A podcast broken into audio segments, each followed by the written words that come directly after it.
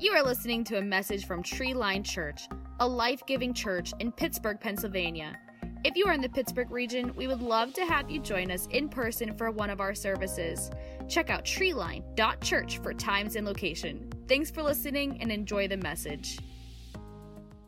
But today we're doing something a little bit different, and we're going to talk about serving, which sometimes can be like, we're going to talk about serving. It's going to be a guilt trip to talk about serving and getting involved, and that's not what it's about today. We are talking about getting off the bench, and as I said, that Treeline is turning a year old, which is just really hard to believe. And people ask all the time. There's a lot of people all over the place here in the Pittsburgh region, but really from all over the country that have just been really kind, really support us, and, asking for updates when I see them. And they, ask how things have been going. And I'm like, it's, in some aspects, it's like, it's only been a year. And in some aspects, it's like, it's been a year. You know what I'm saying? It's like one of those things. It's just really hard to get something started new. And that's the way the Treeline has been. But honestly, we're really thankful for all the people. There's a group of people we call the Dream Team. Got this lanyard, maybe seen them wear them, but that's anyone who is on the worship team, on the setup crew, on the tech crew, hospitality, kids ministry. There's so much that goes on to make this happen every single week, and that's the Dream Team. And it's a group of people who really got off the bench and said, hey, God has given us this dream. He's given us this vision for what could be. Really just seeing all of the people in our communities. It's like, do we have enough churches? Do we need another one? And the answer is really no, we don't, because there's still so many people in the Pittsburgh region alone. We've said this, there's over 1 million people who claim no religious affiliation whatsoever, and that's not on top of the people who kind of like say they go to church, but that might just be Christmas or Easter. So there's a whole lot of people that don't have a church yet, and so God really gave us that vision to start a church, and just really thankful for all of the people who have really got off the bench and have been coming to the game and help us make this happen every single week. And some of you experienced some of the joy, some of the fruit, some of the experience of having this. The kids who love being in their kids ministry, who are excited to be here, bringing their friends. Maybe you were able to connect with someone in a small group or go a little deeper. You've really enjoyed the worship time, or maybe whatever it is, but you're like, that coffee's amazing and it's free. Whatever, that all happened because some people were willing to get off the bench and serve. And we're going to celebrate that like crazy next week. You're not going to want to miss it. 1 year birthday.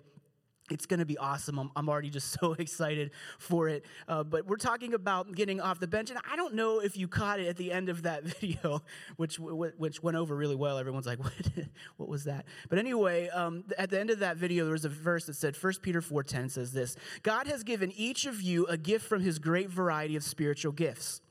Use them well to serve one another. So there's one verse that is exhorting us to serve one another. And matter of fact, it's really interesting. In the Bible, Jesus actually tells some people, how will people know that we are your followers? How will people know that we're your disciples? What will be the hallmark, really? What will be the sign that shows that we're following after you, Jesus? And we know what he told them? He said, it's by the love that you have for one another that people will know that you are my followers. So not by your words, not by those things. It's just simply by the way that you love, the way that you serve one another. That's how people will know that you are truly my followers, which really kind of flies in the face culturally what we see now, especially you can get a little heated on social media and a lot of people trying to, say some things that aren't so friendly. You love Jesus, dang it. It's just kind of pull it back a little bit. Just love each other. That's how we're supposed to show that we are actually Christ followers. But really, this really flies in the face of our culture, because our culture doesn't really say that we should serve other people. And I know this to be true because there's this story, and if you're not familiar with this story, you'll be familiar with one because there's been many like it since. But there was this story happened several years ago in New York City. There was a homeless man sitting out in the winter, and he had no shoes on, and perhaps you heard about this. We got a picture of it. And this police officer comes by, and he does something pretty incredible. He buys this man a pair of boots out of his own pocket with his own money. Now, the crazy thing about this is this went absolutely viral. It went nuts. It was like you couldn't get on Facebook. It was in your feed every second. It went so crazy viral. The websites are talking about it. It's on the news cycle. It's on the national news now. And everyone's just talking about this story. And for me, it just really caused me to say, because you would just think that this, not to downgrade anything, the guy, that's pretty amazing. That's a nice thing to do. But for me, that just shows how much our society has done the opposite way, when someone doing something, meeting a basic humanitarian need, becomes something that goes absolutely viral and people lose their minds over. People were almost shocked. It was like America took this collective gasp, I mean, the guy didn't have shoes, and then he bought him shoes. I mean, poof, you know, our minds are blown, like, what just happened here? And so for me, it just really caused me to take pause and be like, man, maybe take a little stock of our hearts here, because, you know, I think if I was in that situation, how many people have I passed by and never given the time of day to? And so I think that's what really impressed people, because they put themselves in that situation and been like, would I have done the same thing? Because you know what? The police officer, yeah, he took an oath that he was going to serve and protect. That doesn't include paying for shoes for homeless people out of his own pocket. And I think so many times that's where our culture has gone, that it's just become about me, right? It's just about take care of myself, make sure that I'm comfortable, make sure that I'm achieving my goals, my desires, the things that I want in life, what I'm trying to achieve. And so it's easy to see someone else's need and be like, well, the dude could just get a job if he needs to go get some shoes, right? And we've thought it before, right? And so sometimes when we see those things, it just really challenges us and our culture, because we're not about serving other people. And this isn't the only story. We could list story after story after story. Someone pays for someone's groceries. Someone gets someone's diaper. Someone pays some rent. And these stories, just people lose their minds. It's like someone just did something otherworldly. Like they just performed this miracle. This guy walked on water. He bought him boots, right? And for me, it's just a sign of where we are as a culture, that it's all about me meeting my needs, my comfort, my desires. And it's really just become something extraordinary when people begin to meet the needs of other people. So something that I want to talk about today is that how doing this and really serving other people is something that we see all throughout the Bible, but not only that, that it really goes against culture and goes against where our society is, and this is something that's not new, and matter of fact, something that God and Jesus himself challenged us all the time to do in his word. So I want to take a look at this verse in 1 Peter 13:16. And it says this in verse 13, "So prepare your minds for action and exercise self-control. Put all your hope in the gracious salvation that will come to you when Jesus Christ is revealed to the world. So you must live as God's obedient children. Don't slip back into your old ways of living to satisfy your own desires. You didn't know any better then." So pause there for just a moment. So here this verse is telling us that basically before we came to the knowledge of Christ, before we started laying down and saying, you know what, God, I understand what you've done for me, that you love me, that you care for me, that you have a plan for my life, and that you sent your son Jesus to pay the price for my sins, my mistakes, my mess up. And so now out of response, I want to lay my life down to follow after you. And so once you come to that knowledge and know who Jesus is, God's challenging us now that we must live as his obedient children and not to slip back into our old ways. And did you catch this? To satisfy your own desires. And it's not some guilt trip. It just says you didn't know any better then. You didn't know any better. It's not like, hey, you better not slip back and just take care of yourself and be selfish. It's just like you just didn't know better. And so really this is a message for people who, and so when you see this and understand this, well, of course people would flip out in the world when they see someone do something nice for others. Because until you come to the knowledge of who Christ is and you understand what it means to lay your life down for him and to follow him, we don't know any better. It's just all about number one. It's all about fulfilling my needs. But now that we've come to the knowledge of who Jesus is, we're no longer satisfying our own selfish desires. And it continues in verse 15. And this is where it can get a little tough to understand. We're going to break this down. "But now you must be holy in everything you do, just as God who chose you is holy. For the scriptures say you must be holy because I am holy." That's a whole lot of holies. And when you read this, you could be like, what in the world are they talking about? What does it mean to be holy? And I know for me, when I was young or even a kid, you'd just be like, you'd hear this word, you're supposed to be holy. Oh, I'm supposed to be holy like God. I must be pious and religious and very serious, because God is not about having fun. So we're supposed to be holy and just fun suckers, and we're just supposed to be terrible, miserable people because that's who God is, so I'm holy. That's literally what I thought it meant to be like a holy person. You like think holy Bible, like what is that? And so really to understand what this is saying, you really got to understand what this word holy is trying to communicate to us. And see, this holy word, if you really get into it and break it down, it means to be set apart. Or I like to put it this way, it just simply means to be different. So here's what God is actually challenging and saying to us. But now you must live different in everything you do, just as God who chose you is different. For the scriptures say you must live different because I am different. So what does that mean? How do we break that down? That means that when we say yes to following after Jesus, when we come to the saving knowledge of who Jesus is, how he loved us, gave his life for us, and we lay our life down for him, now it means that he is challenging us to live different lives, to be holy, to live different. And see, this is where the rub really comes, because I don't know if you've ever tried to go the opposite direction as where everyone else is going, or if you've ever tried to row upstream. You ever been like on a rafting trip, or I went like on a whitewater rafting trip, shared the story, I almost died, it was amazing. You just try to row back up the thing. It's really, really difficult, right? Or if you've ever been like in a movie theater or a large crowd situation, sporting event, and it lets out and you're heading out and you're like, oh, I forgot something, or I got to turn around and go, have you ever tried? I mean, it almost feels impossible to go back again, and everyone's just giving you dirty looks, right? And you're just like, what are you doing? Why are you going the wrong way? And how about this? I know I'm not the only one in here, so just don't pretend like you haven't done this. Who's ever driven the wrong way on a one-way street before? Am I the only one? I mean, the sheer terror that hits you, right? I mean, it's just like instant, I'm an idiot, right? I mean, it just hits you like a ton of bricks, like, and you're just like, yep, I'm dumb, thank you, hanging out the window, stupid here, right? I mean, it just feels like that, and I just had that happen a couple weeks ago. Thankfully, I caught myself, I was turning on the one-way street, and I was like, oh, no, just kidding, and made like the widest U-turn in front of everyone, just like, just kidding, and I go back the other way, and everyone's just looking at me, and I'm like, I knew what I was doing, it's cool, it's one way, guys. It's the worst, right? And so this is literally what God is asking us to do, is to live different, and when we live different, that's what it's going to feel like to go against the culture. And in this instance, when God is saying, live holy, be different, when we're talking about serving, everyone's going to be saying, just take care of yourself. Make sure that you and your own, you're taking care of that. It's your needs, your desires, right? And when you begin to live the way that God has challenged us, you're going to begin to feel that resistance culturally because everyone's going the other direction. Matter of fact, the more we become like Jesus and the closer we begin to follow him, the more you will feel that tension and you will see it in your decisions, your choices, because they're going to start looking different than the rest of the world around you.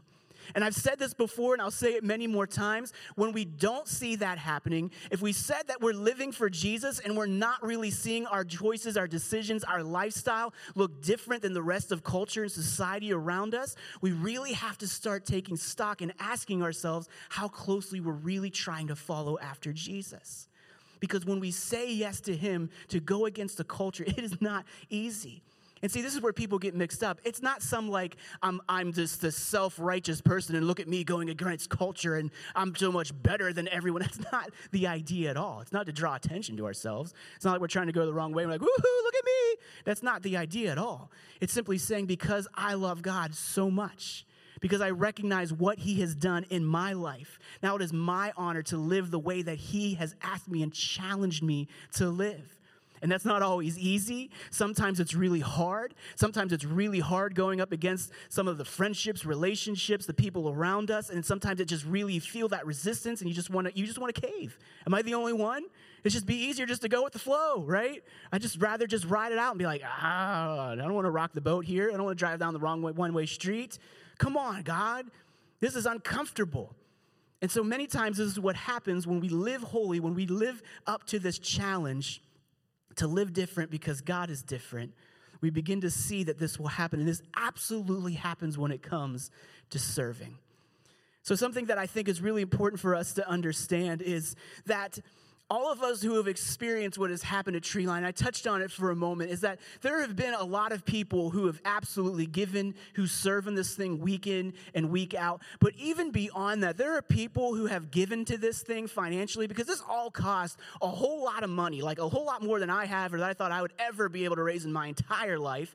And so there have been people from all over the country who saw what we were doing, who believed, and they got off the bench and they gave. They will never walk through these doors at Treeline. They will never participate in a service. They will never be in a small group. Their kids will never be in the kids ministry. But because they love God so much and they believed in us and what we were doing, they were willing to give and be a part of it.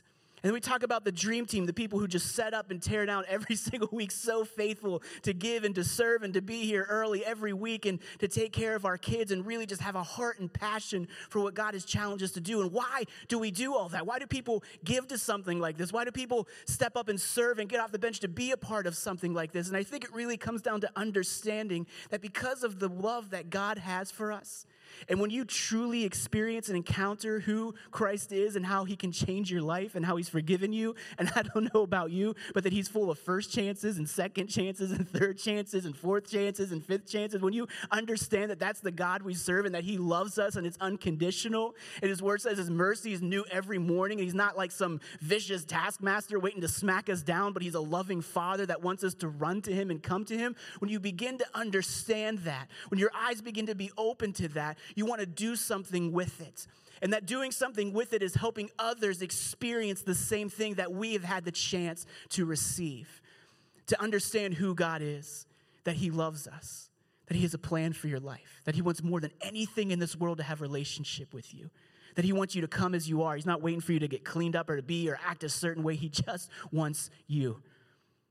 And we are so impassioned about reaching people who are far from God in our city. We are so excited about reaching students and teenagers. Matter of fact, our student ministry launches the first Wednesday of October. We're so excited about it. And that's why we do all of these things. And I think something that really helps us understand this is a passage from the book of Romans. And I want to read this for you. It'll be on the screen. It's Romans 10, starting in verse 9. It says this. If you openly declare that Jesus is Lord and believe in your heart that God raised him from the dead, you will be saved. For it is believing in your heart that you are made right with God, and it is openly declaring your faith that you are saved. Some good news there. Verse 11, as the scriptures tell us, anyone who trusts in him will never be disgraced, Jew and Gentile, so people who were God's people and the people who were not God's people.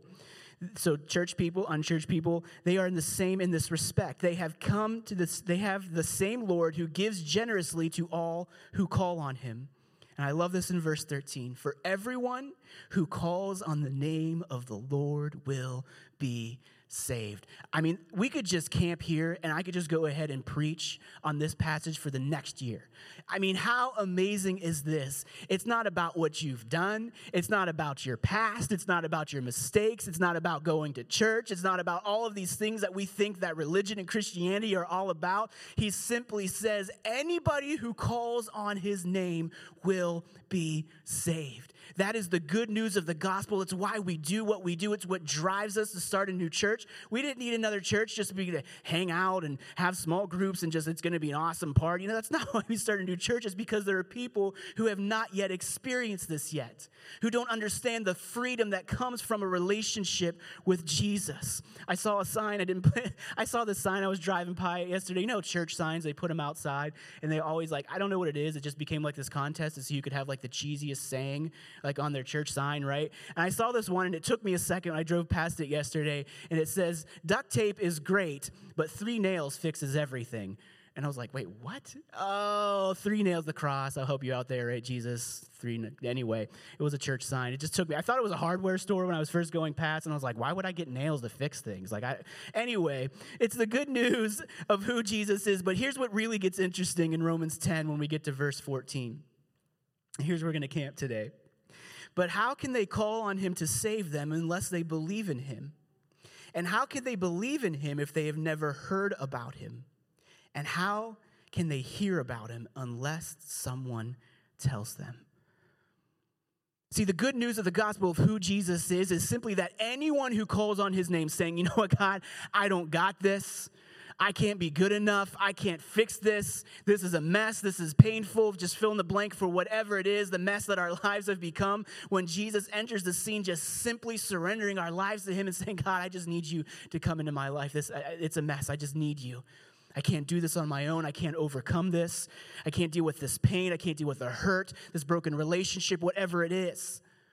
That when Jesus enters the equation, everything begins to change. But I love in verse 14, it reminds us, how can they call on him unless someone tells them? Unless someone tells them the good news of who Jesus is, how could they possibly know and come to the saving knowledge of who Jesus is? And shouldn't it just be obvious? Don't we live in a Christian nation? Well, kind of. We're becoming post-Christian really, which really means that there are a lot more people, and actually the generations coming up, Generation Z is the first post-Christian generation in our country. What does that mean? They have no memory of the gospel. You can't reference simple Bible stories, things that you learned in Bible school and VBS, and just basic things about who God is and creation and salvation. They don't understand any of it. They've not heard any of it, and so they were primed to be in a place that they need somebody who's going to communicate to them who Jesus is. Can you imagine never hearing that God loves you, that God has a plan for your life, that he's not angry at you, that he's not mad at you, that he's not trying to change you, he just wants to have a relationship with you, that he loves you more than anything in this world, that he sent his son to die for you, that you messed up, that you made the mistake, but you don't have to carry that weight, that shame, that regret, because Jesus has forgiven it all. But we live in a world, we live in a country now, where there are people and whole generations now who have never heard that message. And so now we're stuck with this verse of how can they call on him to save them unless they believe? And how can they believe if they've never heard? And how can they hear unless someone tells them? Friends, this is why we started Treeline Church. It's because there needs to be somebody who's going to tell them. Have you ever thought about the people in your life who maybe invested in you in a special way, or just maybe saw something in you that you didn't see in yourself, or maybe just helped you out with something, or helped you in a situation, or like opened up an opportunity for a job that you quite weren't qualified for, just really did something to help you out or help you along in your development, whatever it was. And I have so many people in my life like that. I'm so fortunate to look back and think of the people, family, parents, aunts and uncles, people that I grew up with who believed in me, saw something in me, who challenged me, who loved me through some really ugly. Now, anyone ever been ugly before? I mean, I have been. We could fill pages, man. I mean, I know we've all got issues, but I've got like a full subscription. Like, it's a mess, and people still loved me through that. I'm not even talking about when I'm a kid. I'm talking like last week, you know what I'm saying? There have been people who have been so relentless in my life to invest into me, and just even thinking about getting to this point of starting this church. Because, you know, I have this picture here, and maybe this will be familiar to you if you grew up to church, but this is what church looked like when I was a kid.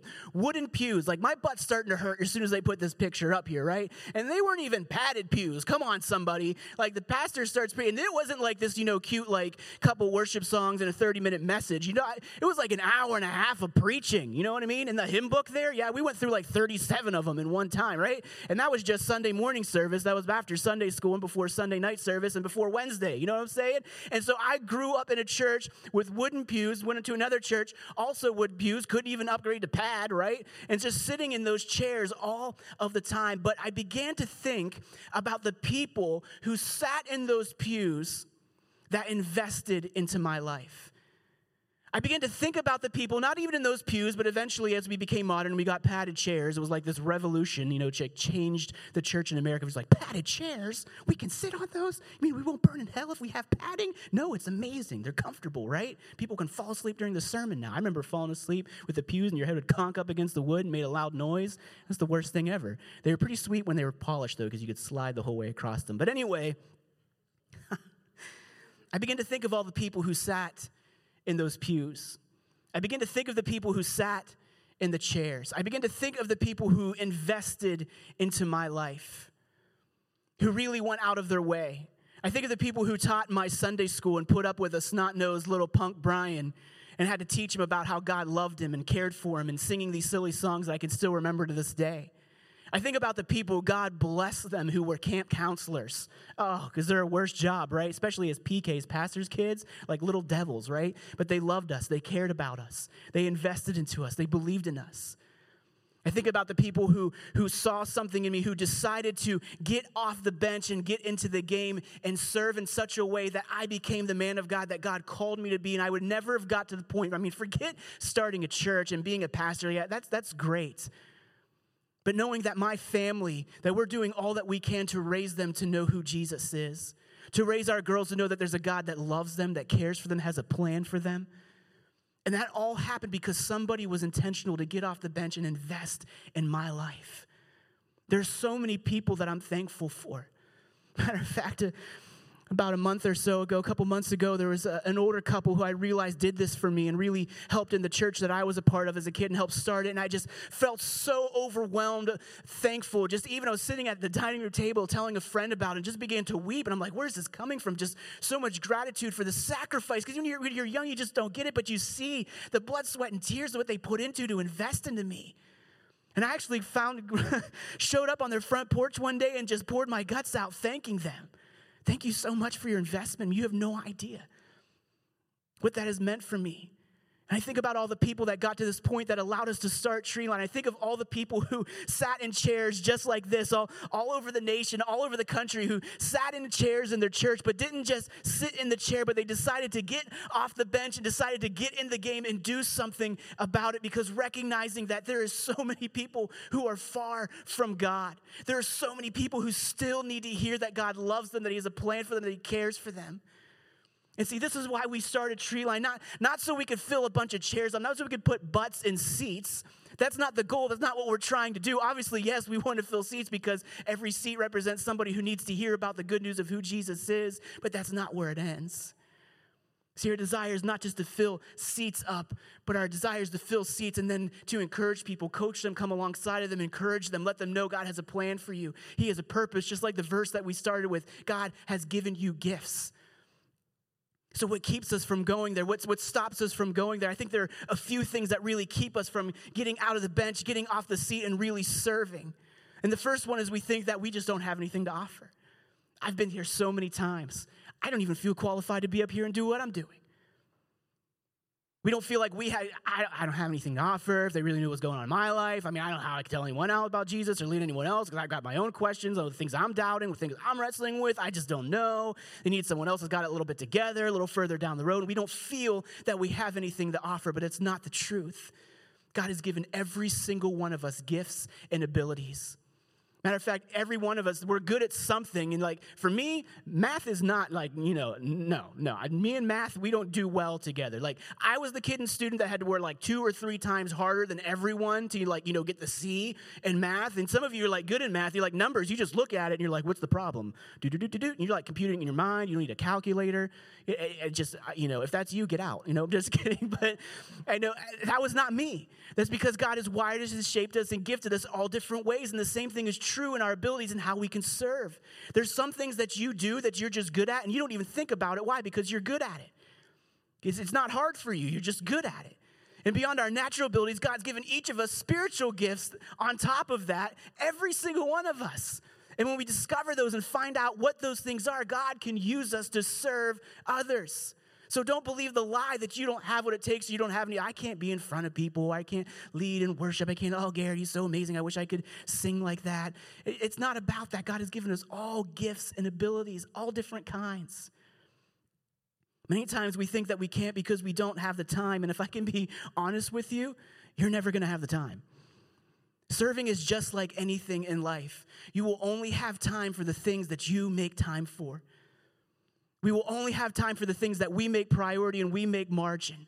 Man, I get this more than ever, being married, having kids, 100 school activities, everything else that goes on that pulls you every different direction. The Steelers constantly breaking your heart after you were like, come on, I had to put up with the Pirates all season. God, can you just have some mercy on this city? Well, he did. Antonio Brown doesn't play for the Patriots anymore. There's a God. Anyway, we'll just move on from that.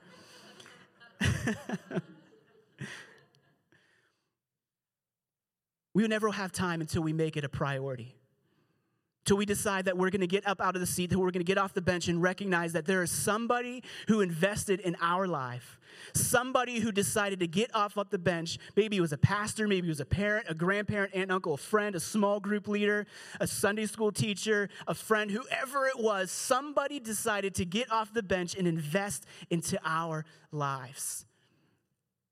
And here's the thing that I kind of want to land on today.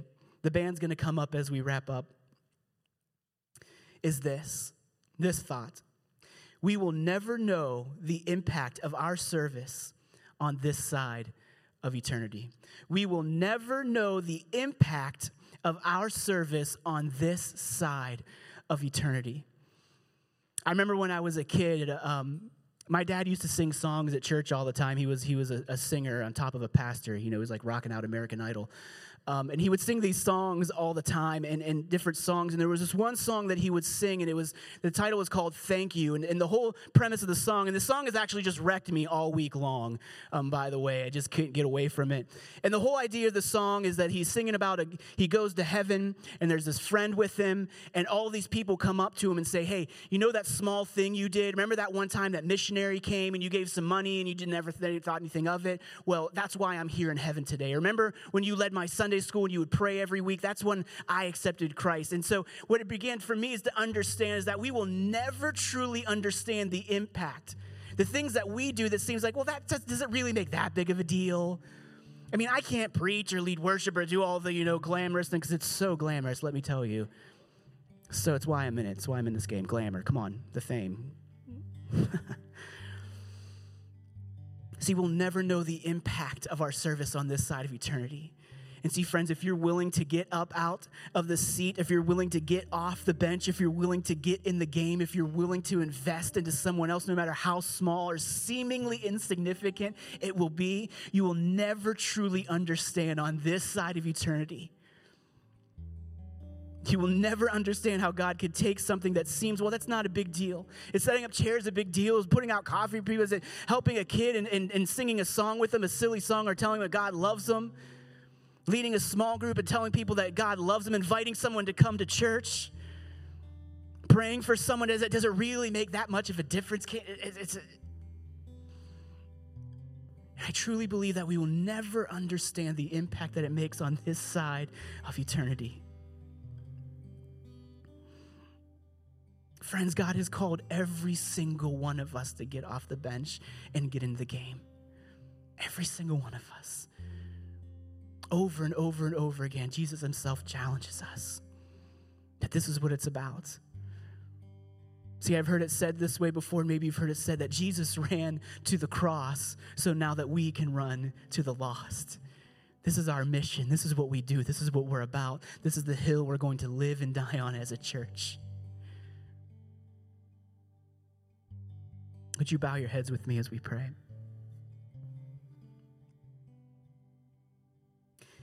Heavenly Father, God, I just want to pause and just give you thanks. And even in this moment, I just want to challenge you right now to maybe, as I listed some of the people in my life, and I didn't use any names because there's just way too many, but maybe as your heads are bowed today, think about that somebody or somebodies in your life who had made that investment to you. Maybe that person that led you to Christ, maybe that person that led your small group that time you had that breakthrough, or the person who loved you through a difficult season, who persistently showed you the love of Christ when you absolutely didn't deserve it. And just thank God for that person. And maybe even this week, take a moment to reach out to them and thank them. Heavenly Father, we thank you for the people that who invested into our lives. God, we thank you for the people who are willing to get off the bench and to get into the game. God, we thank you that being a Christ follower is not a spectator sport. And God, church is simply not about having our needs met. Yes, God, we come to worship you and to be challenged and hear a good message, God, and to learn your word, God, and get involved in small groups and our kids be served and to be taught about who you are, God. That's all a part of it, God. But at the end of the day, Lord, God, while we may start out on the bench, it is not your desire for us to stay there. God, I pray that you would help each of us to have our eyes open to the unique ways that we can begin to serve, the ways that we can give back. And God, even beyond what we're doing here at Treeline, because God, at the end of the day, we're trying to build your kingdom. We're not trying to build a church. We want to build your kingdom. God, and the vision goes so much beyond this gathering, God, but in missions and community needs, Father, and those around us who are broken, God. God, maybe we be reminded today that there are those who need to hear the good news of who you are. God, that there are marriages that are on the rocks that need restoration, but they're waiting to hear that there's a God who can intervene, who can save that marriage. There are families that are broken, that are hurting, who are waiting to hear that there is good news, that God could come in and he could totally change that family tree. God, there are those who are hurting, who've been abused, who've been neglected, who've been outcast, who are just waiting to hear the good news that there's a God who loves them and who accepts them and wants nothing more to have a relationship with them. God, let us be reminded that there's an entire generation who is growing up right now before our eyes, who doesn't know who you are. God, let our hearts break for them. God, let us never stop pursuing, getting out of that bench, saying it might not be comfortable, it may go against the flow, it might cost me something. But God, at the end of the day, when we stand before you and we see the impact that it will make in the lives of many, God, it'll all be worth it. We thank you, Jesus. Today, while your heads are bowed and your eyes are closed, I just want to give you the opportunity. If you have never surrendered your life to Jesus, if you've never said yes to him before, you hear me talking about this today, how Jesus can enter your life, how he can heal lives, heal broken hearts, heal marriages, families, those who are far from him. If that's you today, we want to give you the chance to say yes to a relationship with him. And it's not about getting everything together. It's not about everything adding up. It's not about looking a certain way or going to church enough times or reading your Bible enough or having enough scripture memorized or saying the right prayers or jumping through the right hoops. It's just understanding that God loves you and wants more than anything to have a relationship with you and saying, I can't do this on my own. God, I need you to come into my life. If you're here today and you want to do that, we want to give you the opportunity to pray with you. Or maybe you're here today and you say, at one point I said that prayer, I was living for Christ, but things just began to happen, and whatever the reason is. Maybe life just got busy, maybe just got into a different season, maybe you didn't mean to drift away from him, or maybe something happened, maybe you had a hurt, maybe someone else got hurt or wounded and you couldn't reconcile how a good God could allow something so hurtful to happen. Whatever the reason is, it doesn't matter. The only thing that matters is God has never stopped loving you and never stopped pursuing you. So if that's you today in either one of those situations, you want to say yes to Jesus for the very first time, or you want to recommit your life to him, just going to give you the opportunity to slip your hand up while no one's looking around, and we're going to pray out loud together. Awesome. Anyone else? Awesome. We're going to pray together out loud. Repeat after me so no one has to pray alone. Dear Jesus, thank you for loving me. I believe in you. Come into my heart. Make me new. Fill me with your spirit. Help me to follow you all of my life. In Jesus' name, amen. Hey, can we cheer for those who made a decision today? Thanks for listening. If you would like to connect with us or learn more about our church, please visit us online at treeline.church or on social media. Our mission is to see family trees changed by a lifelong relationship with Jesus. We hope you can listen or join us next week.